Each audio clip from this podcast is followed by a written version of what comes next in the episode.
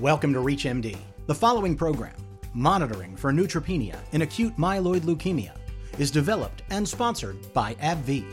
This activity is intended for United States and Puerto Rico healthcare professionals only.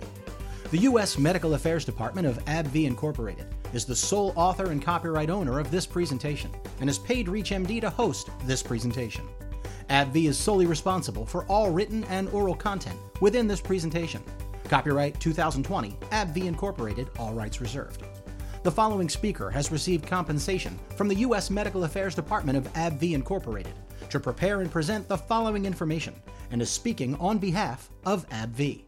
Hi, I'm Ilene Galinsky, Senior Program Research Nurse Practitioner for the Leukemia Program at Dana Farber Cancer Institute, and I'll be talking about infection prophylaxis and risk monitoring for neutropenia in AML patients starting venetoclax therapy.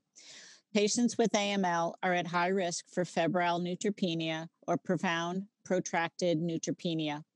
Reported rates of febrile neutropenia in patients with AML are 85 to 95 percent.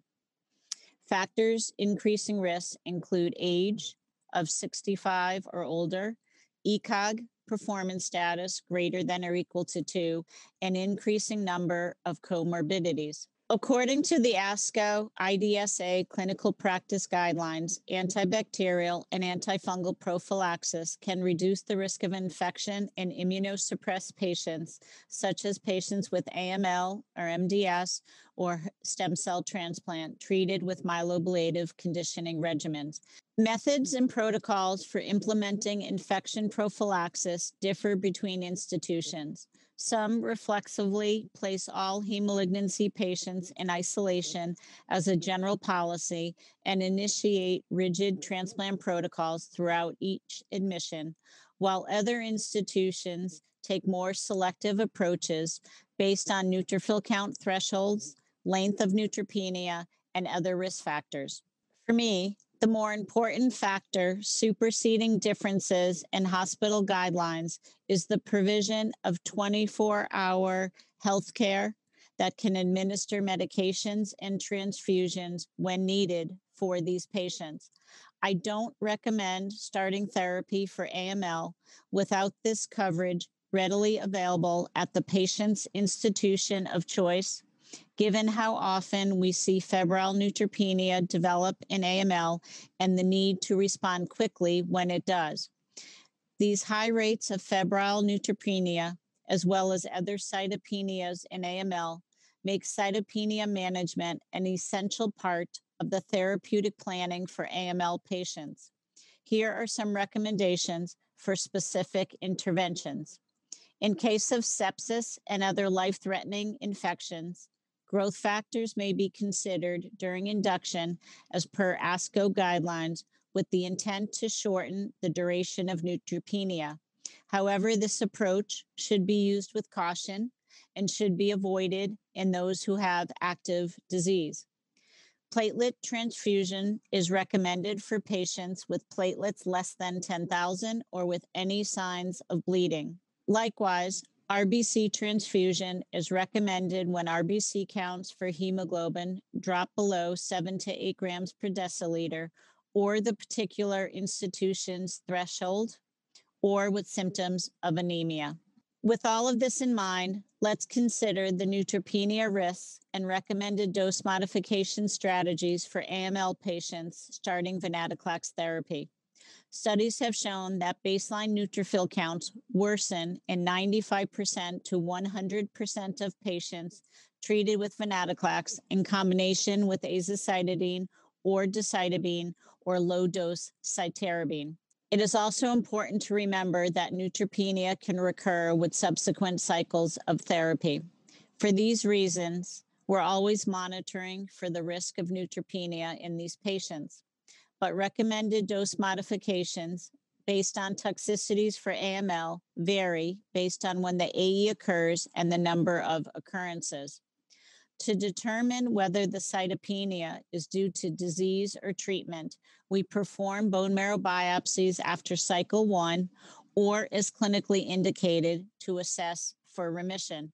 If hematologic toxicities occur prior to remission, in most instances, treatment should not be interrupted. However, if there is persistent neutropenia, I look to get a bone marrow biopsy between day 21 and day 28 to see if there are still a lot of blasts or if they've been ablated. If they're completely wiped out, I'll consider interrupting treatment so as to let the counts recover then do a repeat bone marrow biopsy and initiate another treatment cycle. If hematological toxicity occurs after remission, treatment should be delayed and blood counts should be monitored. Venetoclax may be resumed upon resolution to grade 1 2 cytopenia. In the case of subsequent occurrences, the cycle may also be reduced by seven days. For me, it's important that in the context of multiple cycles of venetoclax therapy, we should be doing more frequent bone marrows to better assess disease status and response. Now, let's take a moment to review the indication and safety summary for venetoclax. Venetoclax indication and safety overview for AML. Indication Venetoclax is a BCL2 inhibitor indicated in combination with azacitidine or decitabine or low dose cytarabine for the treatment of newly diagnosed acute myeloid leukemia, or AML, in adults who are age 75 years or older, or who have comorbidities that preclude use of intensive induction chemotherapy. Warnings and precautions TLS, tumor lysis syndrome, or TLS, including fatal events and renal failure requiring dialysis, has occurred in patients treated with venetoclax. Anticipate TLS. Assess risk in all patients. Premedicate with anti-hyperuricemics and ensure adequate hydration. Employ more intensive measures, intravenous hydration, frequent monitoring, hospitalization, as overall risk increases. Neutropenia. Monitor blood counts, interrupt dosing, and resume at same or reduced dose. Consider supportive care measures. Infections. Fatal and serious infections, such as pneumonia and sepsis, have occurred in patients treated with venetoclax monitor for signs and symptoms of infection, and treat promptly. Withhold venetoclax for grade 3 and 4 infection until resolution and resume at same or reduced dose. Immunization. Do not administer live attenuated vaccines prior to, during, or after venetoclax treatment until B cell recovery. Embryo fetal toxicity may cause embryo fetal harm. Advise females of reproductive potential of the potential risk to a fetus and to use effective contraception increased mortality in patients with multiple myeloma, or MM, when venetoclax is added to bortezomib and dexamethasone. In a randomized trial in patients with relapsed or refractory MM, the addition of venetoclax to bortezomib plus dexamethasone, a use for which venetoclax is not indicated, resulted in increased mortality. Treatment of patients with MM with venetoclax in combination with bortezomib plus dexamethasone is not recommended outside of controlled clinical trials.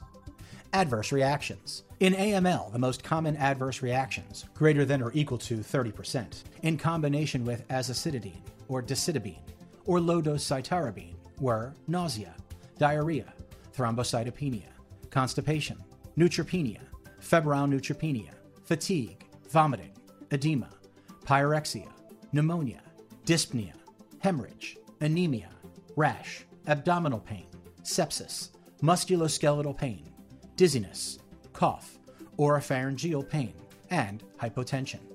Review full prescribing information for additional information at www.rxabbvie.com or contact AbbVie Medical Information at 1 800 633 9110 or go to abbviemedinfo.com.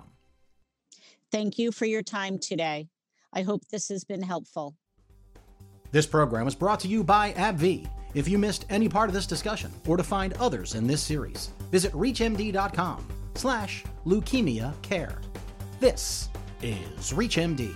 Be part of the knowledge.